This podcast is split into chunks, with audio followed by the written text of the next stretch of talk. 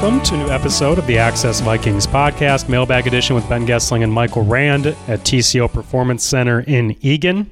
Thank you for waving. It was a quick wave. Let's get It's to it. episode. Dave in Canada wants to know: Have the odds of Brian Flores stay? Have the odds of Brian Flores staying gone up substantially? I think they've probably probably gone up. Yeah, I mean, I, I think it's probably a little less likely that he's as hot of a candidate. I I think he'll still get some interviews. Um, I think there's still a lot of questions about what jobs he would take and how much interest there will be, given the fact that he's still suing the league. I, you know, should that affect him and his status? No. Is it going to? Probably. I mean, it's Chinatown, Jake. So, you know, this is kind of how these things work. They at least said in the movie once. What once. movie's that from? I, I think it's from Chinatown. I think it is too. That's a callback if- for our loyal listeners from the middle of the season. Um, yeah, I, I think he'll still get interviews, but I don't know that he'll be out of here uh, quite as quickly as maybe we would have seen. in the middle of the year, like I was already catastrophizing. If I'm a Vikings fan, just be like, he's the reason they're competitive this year. Like they were six and four, largely because the defense was winning games. Like they they beat the Raiders three to nothing. Like that. They would never win a game three nothing in most lifetimes unless you go back to the Purple People Eaters or some of those 1971. It's the only other time. like some of those mid '80s teams kind of had a vibe like that, but you know, you were looking at it, you're like, and you still look at the numbers in the within the division, they are the lowest scoring team and have given up the fewest points, which I would never have guessed at the start of the year. So, like, that was not on my bingo card. if you're looking for a strength this year, it's been the defense, but to the point that. They've had their struggles lately. They've had trouble closing out those games that kind of started this losing kind of skid, and then lately they've what they give it up thirty and thirty three points, over four hundred yards. Like doesn't have the personnel, but if you're, you know, if if the genius is going to be touted, it kind of like transcends a lot of personnel sometimes. So I, I think some of the urgency to to worry about that is dissipated with these recent events. Yeah, the the defenses have, have just fallen apart and broken on them. I mean, the attrition, the injuries, um, they haven't had you know Marcus Davenport all year, and they've been able to make up for that. And now you lose DJ Wonnum. I think a lot of guys are playing injured. I think Harrison Phillips has not been the same player. He's playing with a back injury that's been on there the last two weeks, and then probably any number of things that haven't been on there. Um, so I think in general, you're seeing teams run on them. You certainly saw the Lions do that. The Packers were able to do that at the end of the game. Um, they've been on the field for 37 minutes last week, 38 minutes against Detroit. Um, they went into overtime in Cincinnati. Were on the field for 33 minutes. Um, th- yeah, they just look tired defensively. So I don't know how much of this you put on Flores, but it certainly would probably take the shine off him turning around them into like a playoff contender yeah. right away. Yeah, I mean, and I I think there's still, you know, there's probably going to be football people that say, hey, this was still a heck of a job, but you still have to sell that to an owner, and the top line statistics are not going to look quite as shiny, and especially if you're, know, I don't I don't know. I mean, I still ha- have contended that the jobs that he would take are going to be ones where he knows that the owner is going to be in a good situation and that this is a solid franchise. The jobs that have made the most sense are the Patriots and the Steelers, and I don't think the Steelers are going to be getting rid of Mike Tomlin. Um, if the Patriots came calling, that's the one that transcends all of this because they know him, he knows them. He probably doesn't have to worry about it as much, especially if they're picking in the top four and he could go take a quarterback, I suppose. Uh, that's the one job that I continue to think if it fit, he's got a you know that that could land. Is are the Patriots going to take a defensive play caller? Well, unless you feel like you got a good offensive coordinator coming in. I mean, if you want somebody for the that's going to be the type of leader you want, and you say we don't care about the offensive defensive thing. Um, this is the type of guy we want setting our culture. I think that would be the appeal. Grand Casino would like to take a moment and salute the true football fan. The passion, the hope, the anticipation, that incomparable feeling of winning. Grand Casino would also like to take a moment to remind you that you can find all that anticipation, thrill, and winning at Grand Casino. Grand Casino. Let your story begin. Yeah, Robert Kraft would have to look at what Brian, what happened with Brian Flores in Miami with Tua, and say that was an isolated incident that I feel comfortable won't Correct. happen again. Yes. um, because Brian Flores and Tua didn't get along, and he benched him multiple times, and the confidence of the quarterback was obviously dissipated. And we've seen that Tua is a good NFL quarterback Yeah. in the right setting. Yeah, so uh, yeah, that would be fascinating to see if New England would make that decision. And you talking about Brian and that connection makes me think that yeah, just New England would have to um, really love Brian and really look past what happened in Miami for that offense decision for them. But the Vikings will probably end up keeping a great defensive mind that has turned around uh, them right away. And I just I think the biggest thing this defense needs is an infusion of talent, uh, not just this offseason, but maybe next offseason too. Um, because as we talk about on the last last podcast about corners and the cupboard being empty, that's the case at pass rusher. That's the case at almost every position on this defense. So it does get into a related question we had. I think it was from Jeff, who asked. I saw a stat that the Vikings give up more passes over the middle than any team in the league. Is that a sign of personnel or scheme? I decided to look this up because I was curious about that. It's not quite true. Um, they give up, they're actually pretty decent uh, over the middle. So I'm not sure where this number came from, but it did lead me to find that they give up the highest completion percentage in the league on all underneath passes. Doesn't matter if it's outside, doesn't matter if it's in the middle. That's 100% scheme. 100%. So the question is being, is that a personnel or scheme in terms of let's just talk about them giving up throws? Um, they'll give up the underneath stuff. What they don't want to give up is the deep stuff, which we saw Jordan Love do multiple times in that loss to Bo Melton. Yeah. Bo Melton. Bo Melton. I don't even know who that is. Yeah, who? um, so we saw them get thrown on. We've seen them get thrown on. To me, that just screams personnel not being able to close when they rush the passer and then not being able to cover. Well, and and you've got, I mean, to the point about the scheme. Yes, that has been the point of the scheme, and we've seen. I was looking this up a couple weeks ago too. Missed tackle numbers for Caleb Evans, Byron Murphy. They're fairly high, but a, that's also you have to look at percentages there because that's a bit of a counting stat. And when they are throwing the ball underneath as much as they are, it means that your corners are going to be put in more situations to tackle than your average corner is.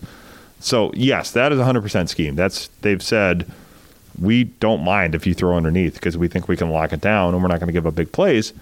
But when they're not getting home and you have guys sitting back there saying we can throw it deep on your on your zone coverages that have zones open because you're bringing six guys or you're you're at least having somebody simulate a pressure, then you're going to have trouble. And I think that's been a reflection of talent. It's been a reflection of probably just fatigue. I mean, they have the number of guys they have on defense that have played over a thousand snaps this year.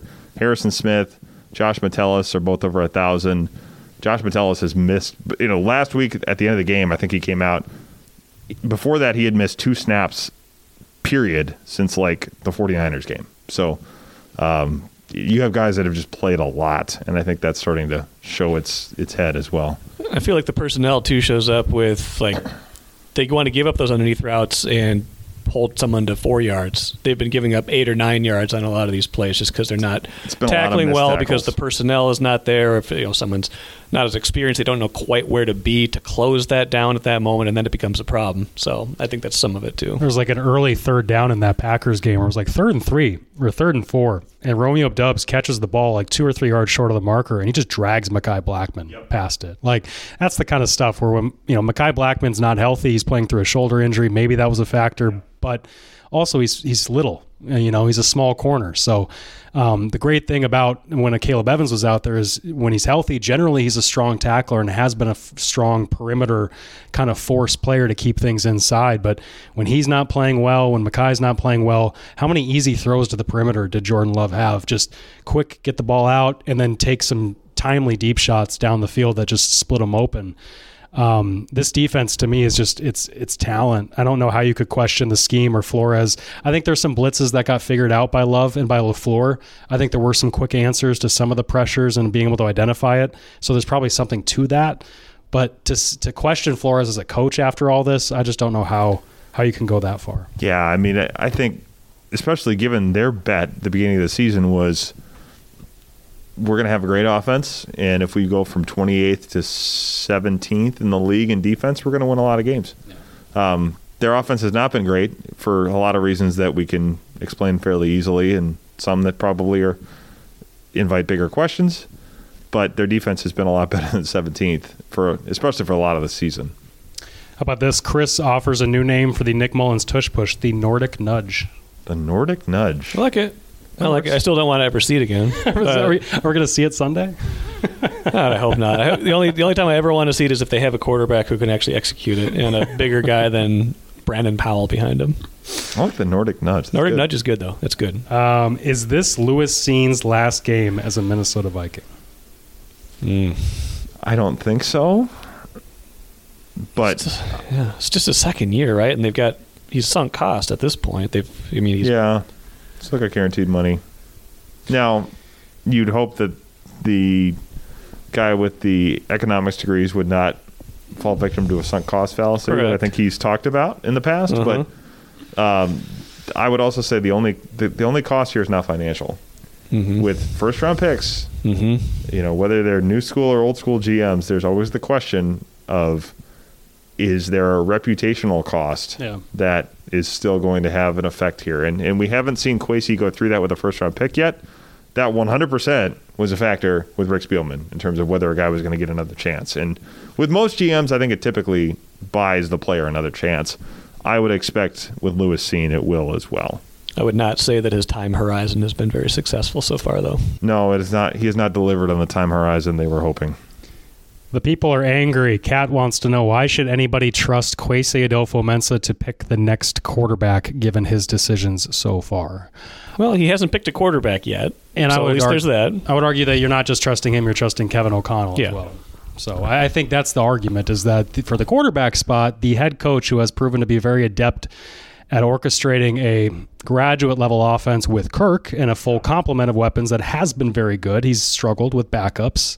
There's there's some questions there about how he's managing this backup situation, but when you've got a fully capable guy that you picked in Kirk to keep around this year, um, he's done very well. So I think the confidence and trust should go into the head coach as much as anything until you see Kwesi give you that confidence. Well, the thing we should remember the last times they have tried to bring in a quarterback, a young quarterback, and develop him, it has been under defensive head coaches Mike Zimmer and Leslie Frazier, who I would contend did not have great offensive staffs. I mean, Leslie Frazier certainly did not have a great offensive staff in terms of the depth quarterback coaches, offensive coordinators, people to develop Christian Ponder. And, and I don't think Christian Ponder was going to work out anyway, but if there was a chance for that to happen, I don't know that they had a great setup there. I don't know that Rick Spielman and Mike Zimmer had a great setup in terms of quarterbacks, people. I mean, obviously Scott Turner has gone on to be a coordinator around the league since then, but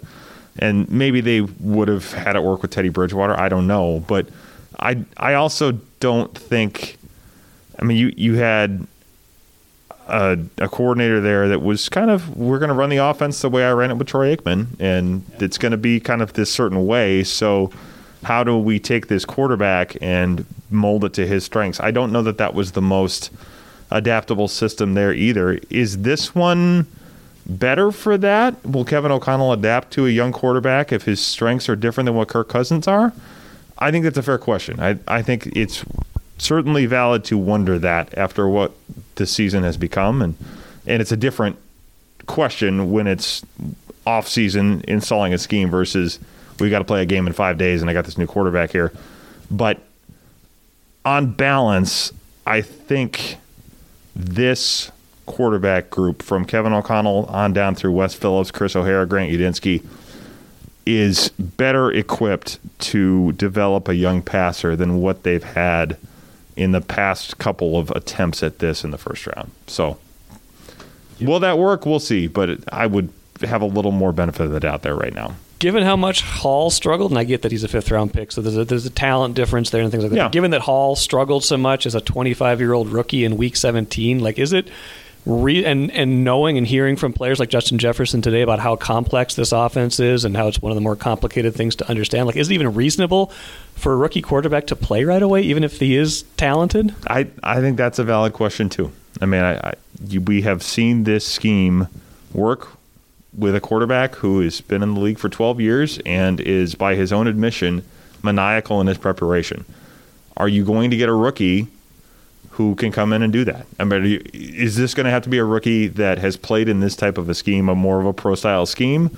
If you get one who's not, are you going to adapt to that? I mean, their interest in Anthony Richardson last year tells me I think that they had their eyes open to that, that they would probably have to play differently with him if they had taken him. I, I think they knew that. But until they actually go do it and prove it, I think it's fair to wonder that.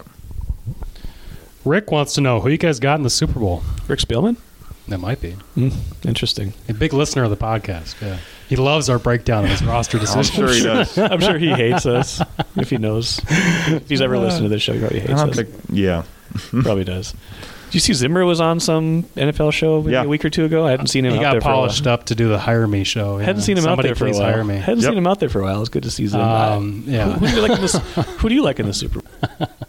Um, I think it's going to be one of those weird years where it's not either of the one seeds. Yeah, I think it'll probably be an I don't know. It, why not Joe Flacco and the Cleveland Browns? Wow. Why not? I mean, why not? It's it, it'll be Playing at one of those level. Eli Manning years Right. where a six seed or whatever makes a run that Speaking of that, Zim, that wins it all. like Kevin Stefanski out the door. Yeah, that's right. Kevin Stefanski. There you go. How about that? That's my pick. He's done okay with four quarterbacks. He's done all right. Yeah, I don't. I don't know. I don't know. I, Rick wants our opinions on it. I think it's going to be something that nobody sees coming. just 'cause 49ers, Browns get the of those Bowl. Wow. How about that? Yeah. I Sure, like- we'll go with that. I think the Ravens are going to make it. I think they're Yeah, that, I I think they're that good, but I think the NFC could be a surprise because I think there's three or four pretty good teams. I, you know, Philadelphia's had some weird stumbles here. I could still see them making it. I would go Ravens, and I almost hesitate to say it because they just find ways to stub their toes in the playoffs a lot. But I'm going to go Ravens Cowboys. I almost, said, I almost said Cowboys too. Are Cowboy are the Cowboys in the driver's seat for the division now? Yes. Still because the Eagles lost again last week, even Yeah. though they lost, or no, Cowboys won in that controversial game against Yeah. Detroit. So okay, Do I trust Mike McCarthy in the playoffs? Mm, not sure, but Yeah, clock management. The the, the whole um, debacle with the ineligibility eligible receiver really detracted from the fact that Mike McCarthy still can't manage a game. yeah. no, This Um, was like the first time I watched a Cowboys game with the sound on this year.